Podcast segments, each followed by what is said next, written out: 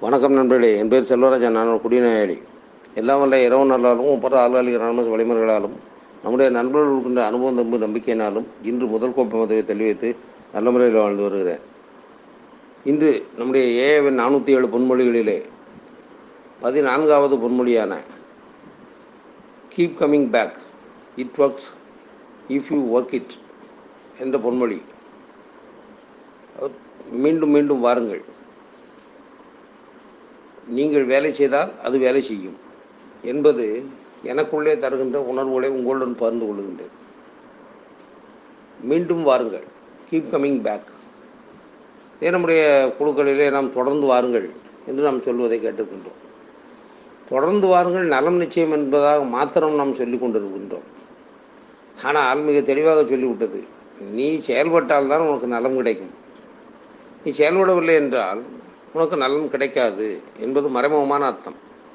ஆனால் எதிர்மறையாக சொல்லாமல் தொடர்ந்து வாருங்கள் நலம் நிச்சயம். நீங்கள் செயல்படும் போது நலம் நிச்சயம் என்பதை நமக்கு தொடர்ந்து உணர்த்தி வருகின்றது இந்த பொன்மொழி.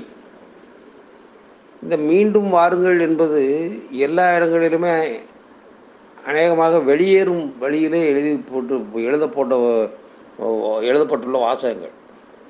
ஒரு பேருந்தில் ஏறுகின்றோம் என்று சொன்னால் அந்த பேருந்தில் இறங்கும் போது நாம் பார்ப்போம் அதன் வாசலில் எழுதி போட்டிருப்பார்கள். நன்றி மீண்டும் வருக என்று. ஒரு உணவு உணவு விடுதிக்கு ஹோட்டலுக்கு சென்றால் கூட அங்கும் எழுதி போட்டிருப்பார்கள். நன்றி மீண்டும் வருக என்று.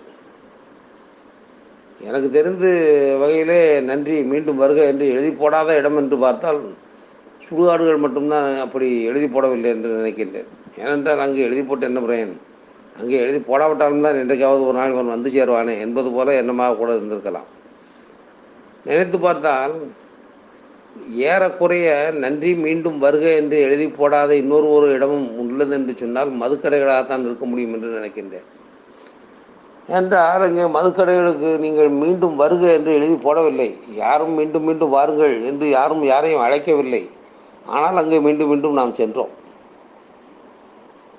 நல்லா கவனித்து பாருங்கள் நண்பர்களே எந்த மதுக்கடையிலாவது உள்ளிருந்து வெளிவரும் வாசலிலே நன்றி மீண்டும் வருக என்று எழுதி போட்டுக்கொண்டார்களா என்று பார்த்தால் நான் குடித்து கொண்டிருந்த காலத்திலே இப்பொழுது ஞாபகம் வருகின்றது. எங்கும் அது போன்ற வாசு வாக்கியம் இருந்தது இல்லை. ஆனால் ஒரு தடவை மட்டும் வந்தால் போதுமா என்று கேட்டால் அதற்காகத்தான் கீப் கவிங் பேக் என்பதை தொடர்ந்து வாருங்கள் என்று நமக்கு சொல்லப்பட்டுள்ளது சொல்லுகின்றார்கள். ஏன் நாம் தொடர்ந்து வர வேண்டும் என்று சொன்னால் கேள்விகள் வரும். தொடர்ந்து நான் ஏன் வர வேண்டும்? அதிலும் இந்த ஒன்றரை மணி நேரம் கூட்டத்தில் நான் கட்டாயம் இருக்க வேண்டுமா? எனக்கு வேறு வேலை இருக்கின்றது. நிறைய கேள்விகள். ஆம். ஏதோ இந்த உலகத்தை திருத்தக்கூடிய வேலை என்னிடம் பாக்கி இருக்கின்றது.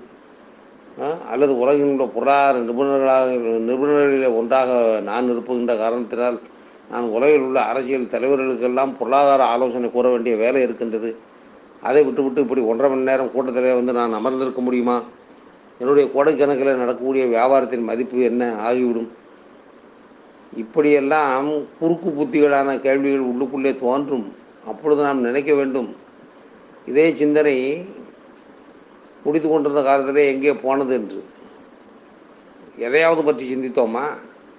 குடிக்கின்ற காலத்திலே நம்மை பற்றி சிந்தித்தோமா? அல்லது நம்மோடு வாழ்பவர்களை பற்றி சிந்தித்தோமா? அல்லது நம்முடைய தொழிலை பற்றி சிந்தித்தோமா? அல்லது நம்முடைய வளர்ச்சியை பற்றி சிந்தித்தோமா? எதையுமே பற்றி சிந்திக்கவில்லை. இன்றைக்கு இங்கே குடியை விட்டு விட்டு நல்ல வாழ்க்கை வாழ வேண்டும் என்கின்ற இடத்திற்கு வந்த உடனே மட்டும் எதிர்கேள்விகள் வருகின்றது. நான் ஏன் தொடர்ந்து வர வேண்டும்? சரி நீ ஏன் வர வேண்டும் என்பதற்கான கேள்வி யாரும் பதில் சொல்வதற்கு தயாராக இல்லை. ஆனால் எதற்காக வர வேண்டும் என்பதற்கான பதிலை நிச்சயமாக எல்லோரும் சொல்வார்கள். தொடர்ந்து வாருங்கள் நலம் நிச்சயம். அதிலும் மிக தெளிவாக சொல்லிவிட்டது. அதாவது it works if you work it இது வேலை செய்யும். அதில் எந்த சந்தேகமும் கிடையாது. நீ வேலை செய்தால் இது வேலை செய்யும். நீ வேலை செய்யாவிட்டால் ஒருபோதும் வேலை செய்யாது. அதான் உண்மையான அர்த்தம். அலுவலர்கள் குழுவிற்குள்ளே வந்துவிட்டேன் சும்மா உட்கார்ந்துருக்கின்றேன். ஏதோ ஒரு நாள் அடிப்படையில் கூடிய தள்ளி வைத்து வாழ வேண்டும் என்று பலர் சொல்லி கொண்டிருக்கின்றார்கள். நானும் கேட்கின்றேன். சரி கேட்டாலும் பரவாயில்லை. அதோடு சரி முடிந்தது. நான் வந்தேன். அதோடு முடிந்தது. என்னுடைய வேலை. இங்கே நிறைய புத்தகங்கள் இருக்கின்றதாம். இந்த புத்தகங்கள் எல்லாம் யார் கா பணம் கொடுத்து வாங்குவார்கள்? இவற்றையெல்லாம் வாங்கினாலும் யார் படிப்பார்கள்? படித்தாலும் யார் இதை புரிந்து கொள்ள முடியும்? அப்படியே புரிந்து கொண்டாலும் வாழ்க்கைக்கு என்ன பலன் கிடைக்கும்? என்று உள்ளுக்குள்ளே உணர்வு வரும் ஆ என்றால் இங்கு உள்ள புத்தகங்களே கூட தவறு என்று சொன்ன நபர்களையும் நான் பார்த்திருக்கின்றேன். உண்மைதான் நண்பர்களே. இங்கே நாம் அனைவரும் ஒரு குரானுக்கு சமமாகவும் ஒரு பைபிளுக்கு சமமாகவும் ஒரு பகவத்கீதைக்கு சமமாகவும் இன்னும் பல வேத நூல்களுக்கு சமமாகவும் நாம் எண்ணுகின்ற நம்முடைய பிக் புக்கை பற்றி கூட ஒருவர் சொல்லும் பொழுது சொல்ல சொன்னதை கேட்டிருக்கின்றேன். இந்த புக் புக் என்பதே வீணான ஒரு புத்தகம். இந்த புத்தகத்திலே தேவையில்லாத கருத்துக்கள் தான் இருக்கின்றன என்று சொன்னார். அப்பொழுது கூட நான் நினைத்தேன் ஒருவேளை அவர் புதியதாக ஏதாவது ஒரு புத்தகத்தை எழுதி இதுதான் ஆழ்வாரிக்கான கண்ணன் புதிய புத்தகம் என்பது போல சொல்லப் போகிறார் போல என்று எண்ணிக்கொண்டேன். மனதுக்குள்ளே சிரித்து கொண்டோம் நண்பர்கள் சிலரோடு சேர்ந்து. வேறு என்ன செய்ய முடியும்? அதாவது அப்போது நம்முடைய நண்பர்களிலே ஒருவரிடம் கேட்டேன் அவன் இப்படி புத்தகம் வீணானது என்று சொல்லுகின்றாரே இவர் குழுவிற்குள்ளே வந்து எவ்வளோ ஆண்டுகள் ஆனது என்று கேட்டேன். அவர்கள் பதில் சொன்னார்கள் இவ்வளோ ஆண்டுகள் ஆகின்றன என்று. உடனே நான் கேட்டேன் இந்த குழுவிற்கு வருவதற்கு முந்தைய நாள் வரைக்கும் அவருக்கு இந்த புத்தகத்தை பற்றியோ அல்லது இந்த புத்தகத்தில் உள்ள விளக்கங்களை பற்றியோ தெரியுமா? என்ன தெரிந்து விட்டோம் என்பதற்காக அந்த புத்தகம் தவறானது என்று சொல்கின்றார் என்று தெரியவில்லை. இதை யார் அவருக்கு எடுத்து சொல்ல முடியும்? எடுத்து சொன்னாலும் யார் கேட்பார்? கேட்க மாட்டார்கள். எனவே நாம் அடக்கி வாசிப்போம் என்று சொன்னேன். ஆனால் இப்படி புத்தகத்தை ஆராய்ச்சி செய்து இந்த புத்தகமெல்லாம் தவறுகள் என்று சொல்லி கொண்டிருந்தவர்கள் எல்லாம் இன்றைக்கு கூட்டங்களில் இருக்கின்றார்களா என்று கேட்டால் இல்லை. அதான் உண்மை. ஏனென்றால் நண்பர்களே இது ஒரு சத்திய பீடம் என்பது உண்மை. அல்காரிதம் குழு என்பது சத்தியம் செய்ய சொல்லாத ஒரு சத்திய பீடம். அதான் உண்மை. இங்கே நாம் யாரும் நீங்கள் நான் இனிமேல் குடிக்காமல் இருப்பேன் நான் இனிமேல் ஒழுங்காக இருப்பேன் நான் ஒழுங்காக கூட்டத்துக்கு வருவேன் என்றெல்லாம் யாரும் யாருக்கும் சத்தியமெல்லாம் செய்வது கிடையாது. ஆனால் இது ஒரு உண்மையான சத்திய பீடம். அதை நாம் நினைக்க வேண்டியது இருக்கின்றது. ஆனால் தான் இங்கே வந்து போய் சொன்னால் இங்கே வந்து நம்முடைய அகம்பாவத்தை காட்டினால் இங்கே வந்து நான் என்பதோடு தெரிந்து கொண்டிருந்தால் இங்கே சொல்லப்படக்கூடிய கொள்கைகளை நான் ஏற்றுக்கொள்ள மாட்டேன் என்று விமர்சனம் செய்து கொண்டிருந்தால் அதோடைய விளைவுகளை அவரவருடைய வாழ்க்கையிலே அவரவர்கள் தனிப்பட்ட முறையில் அனுபவிப்பார்கள். அது அவரவர்களுடைய பிரச்சனை. அதனால் தான் நமக்கு சொல்லுகின்றது தொடர்ந்து வாருங்கள் என்று. ஏன் தொடர்ந்து வர வேண்டும்? இந்த இடம் எப்படிப்பட்ட இடம்? என்று நமக்கு கேள்வி வரும்போது நம்முடைய பில்டபிள்யூ அவர்கள் தன்னுடைய பில்லின் பார்வையிலேயே புத்தகத்திலே எண்பத்தி ஆறாவது பக்கத்திலே சொல்லி உள்ள ஒரு கருத்து ஞாபகத்துக்கு வருகின்றது. இந்த இடம் சாதாரணமான இடம் அல்ல முன்னேற்றத்திற்கான இடம் என்று அவர் சொல்லுகின்றார். அது கிரேப்பைன் பத்திரிகையில் ஆயிரத்தி தொள்ளாயிரத்தி அறுபத்தி ஓராம் ஆண்டு பிப்ரவரி மாதம் எழுதப்பட்டுள்ள கட்டுரை இது. ஏஏ கூறும் வழிமுறைகளும் கோட்பாடுகளும் நமது சில குறிப்பிட்ட நோக்கங்களை அடைய தேவைப்படும் ஓரளவிலான உண்மைகளை குறிக்கின்றன என்ற நம்பிக்கைக்கு நாம் வந்துள்ளோம். இந்த வழிமுறைகளும் கோட்பாடுகளும் நம்முடைய நோக்கங்களை நம்முடைய சில குறிப்பிட்ட நோக்கங்களை அடைய தேவைப்படும் ஓரளவிலான உண்மைகளை குறிக்கின்றன என்ற நம்பிக்கைக்கு வந்துள்ளோம். அவற்றை கடைபிடிக்கும் போது அவற்றை மேலும் விரும்ப ஆரம்பிக்கின்றோம். உண்மைதானே? அவற்றை கடைபிடிக்கும் போது தானே நம்ம அவற்றை மேலும் மேலும் விரும்ப தொடங்க முடியும்.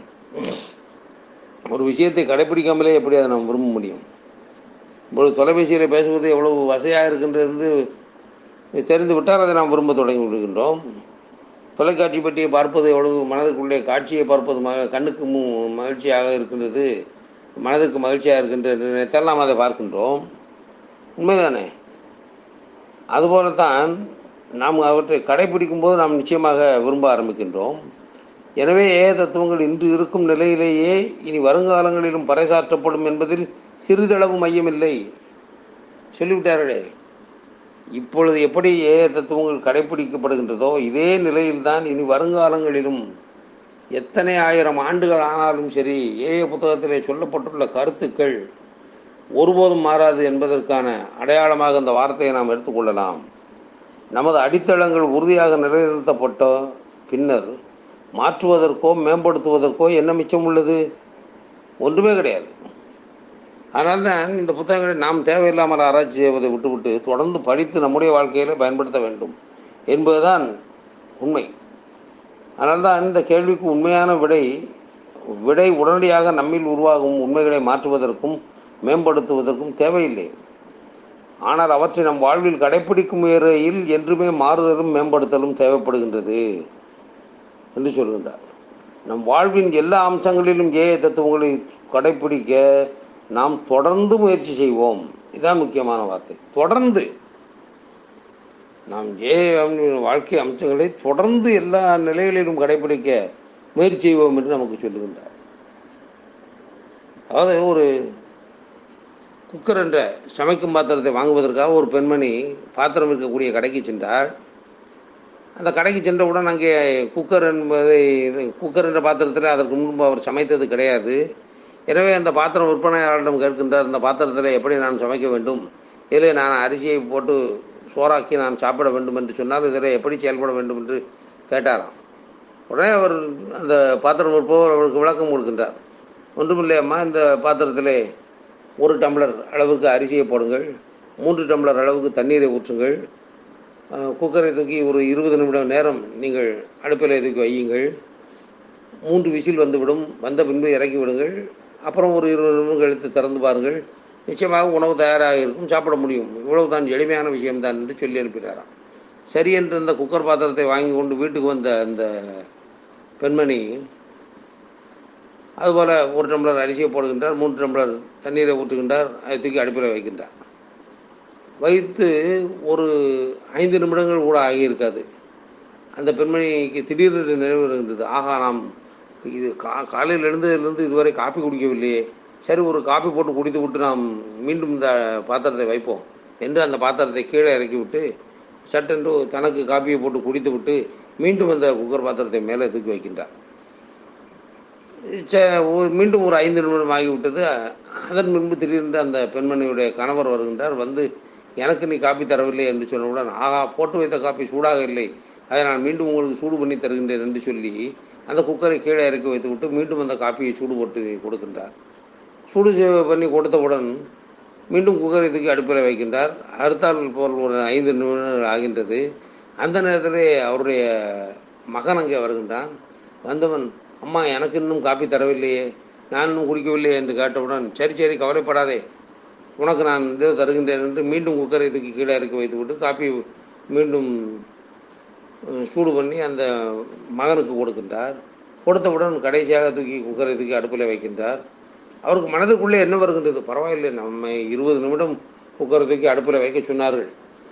நாம் முதலில் ஐந்து நிமிடம் வைத்து விட்டோம் அடுத்தாற்போல் ஐந்து நிமிடம் அடுத்தாற்போல் ஐந்து நிமிடம் இப்பொழுது நாம் வைத்திருக்கின்றோம் இப்பொழுது ஒரு ஐந்து நிமிடம் வரட்டும். பார்ப்போம் என்று வைத்துவிட்டு காத்து கொண்டிருக்கின்றார். ஐந்து நிமிடங்கள் ஆகிவிட்டது. அவருடைய கணக்கிலே நான்கு முறை ஐந்து ஐந்து நிமிடங்களாக இருபது நிமிடங்கள் ஆகிவிட்டது. குக்கரிலிருந்து விசிலும் வரவில்லை ஒன்றும் வரவில்லை. என்ன ஆகிவிட்டது இப்படி? இருபது நிமிடங்கள் கழிந்தும் குசி குக்கரில் விசில் வரவில்லை என்று சொன்னால் நீங்கள் என்னிடம் எடுத்து வாருங்கள். ஏதாவது கோளாறு இருக்கின்றதா பார்ப்போம் என்று அந்த கடைக்காரர் சொன்னாரே. எனவே இந்த பாத்திரத்தை அவரிடம் எடுத்து கொண்டு போய் செல்லுவோம். எடுத்து கொண்டு போய் காட்டுவோம் என்று அந்த பெண்மணி அந்த குக்கர் பாத்திரத்தை எடுத்துக்கொண்டு பாத்திரங்களை செல்லுகின்றார். அந்த கடைக்காரரிடம் சொன்னாராம் இதுபோல் இருபது நிமிடங்கள் வைத்து விட்டேன். வரவில்லையே ஒரு விசிலும் வரவில்லையே சோறு சமைக்கவில்லை என்று சொன்னாராம். அப்பொழுது அந்த கடைக்காரர் இல்லையே சரியாக வந்திருக்க வேண்டுமே. சரி நீங்கள் எப்படி செய்தீர்கள்? அதை சொல்லுங்கள் என்று விளக்கத்தை கேட்டவுடன் அப்பொழுது அந்த பெண்மணி நடந்ததை சொல்லுகின்றார். அடுப்பில் வைத்து விட்டு ஐந்து நிமிடங்கள் கழித்து இறக்கி தனக்கு காப்பி போட்டது. மீண்டும் ஐந்து நிமிடங்கள் கழித்து இறக்கி தன்னுடைய கணவருக்கு காப்பி போட்டு கொடுத்தது. அதையும் தாண்டி ஐந்து நிமிடங்கள் கழித்து தன்னுடைய மகனுக்கு காப்பி போட்டு கொடுத்து விட்டு கடைசியாக ஐந்து நிமிடங்கள் வைத்தது. என்று சொல்லிவிட்டு நீங்கள் சொன்னது போய் இருபது நிமிடங்கள் தானே? ஐந்து ஐந்து ஐந்து என்று இருபது நிமிடங்கள் நான் வைத்து விட்டேன் அல்லவா? ஏன் சரி வர வேண்டும் என்று சொல்லணும் உடனே அந்த குக்கர் அந்த கடைக்காரர் குக்கரை விற்ற கடைக்காரர் சிரித்து கொண்டே சொன்னாராம் அம்மா இருபது நிமிடங்கள் என்பது இருபது நிமிடங்கள் தொடர்ந்து அடுப்பிலே வைப்பது. உங்கள் இஷ்டத்திற்கு இறக்கி ஏற்றி இறக்கி ஏற்றி வைத்து கொண்டிருப்பது அல்ல. உடனே வீட்டுக்கு சென்று இருபது நிமிடங்கள் தொடர்ந்து வையுங்கள். அதனுடைய பலனை நீங்கள் நீங்கள் அனுபவிப்பீர்கள் என்று சொன்னார். அதன் பின்பு அந்த பெண்மணி அந்த குக்கரை வீட்டுக்கு எடுத்து கொண்டு வந்து அடுப்பிலேயே தொடர்ந்து இருபது நிமிடங்கள் வைத்திருந்து சமைத்து சாப்பிட்டார் என்பதாக அந்த கதை முடிகின்றது. சம்பவம் முடிகின்றது. நினைத்து பாருங்கள் நண்பர்களே ஆளாளிக குழுவிற்கு உள்ளே வருவது என்பது தொடர்ந்து வாருங்கள் நலம் நிச்சயம் என்று சொன்னால் தொடர்ந்து வருவது. ஒரு நான்கு நாட்கள் இருந்துவிட்டு இடைவெளி விடுவது பின்பு நான்கு நாட்கள் கழித்து வருவது. கிராமங்களில் பழமொழி சொல்வார்கள் வந்தானுக்கு வந்தான் போனானுக்கு போனான் என்று. அதுபோல் ஏனோ ஏனோதானோ என்று வந்து கொண்டிருந்தால் பலன் எப்படி இருக்கும்? பலனும் அதற்கு தந்தார் போல் தான் இருக்கும் அதனால்தான் நாம் நம்மை மதிக்க கற்றுக்கொள்வது இந்த வாழ்க்கையை மதிக்க கற்றுக்கொள்வது நம்மை நாம் மதிக்கின்றோம் என்று சொன்னார். இந்த வாழ்க்கையை மதிக்கின்றோம் என்று சொன்னார். இறைவனை மதிக்கின்றோம் என்று சொன்னார். நம்முடைய உயிரை காப்பாற்றி கொடுத்துள்ள இந்த இடத்திற்கு நாம் தொடர்ந்து வருவது நம்முடைய கடமைகளிலே ஒன்றாக இருக்கின்றது. அப்படி தொடர்ந்து வரும் பொழுதுதான் இது வேலை செய்யும் என்பதையும் இந்த இன்றைய பொன்மொழி நமக்கு உணர்த்துவதாக நான் புரிந்து கொள்ளுகின்றேன் இந்த உணர்வுகளை உங்களுடன் பகிர்ந்து கொள்ள வாய்ப்பு கொடுத்த இறைவனுக்கும் பொறுமையோடு கேட்ட நண்பர்களுக்கும் நன்றி கூறி முடித்துக் கொள்கின்றேன். நன்றி வணக்கம்.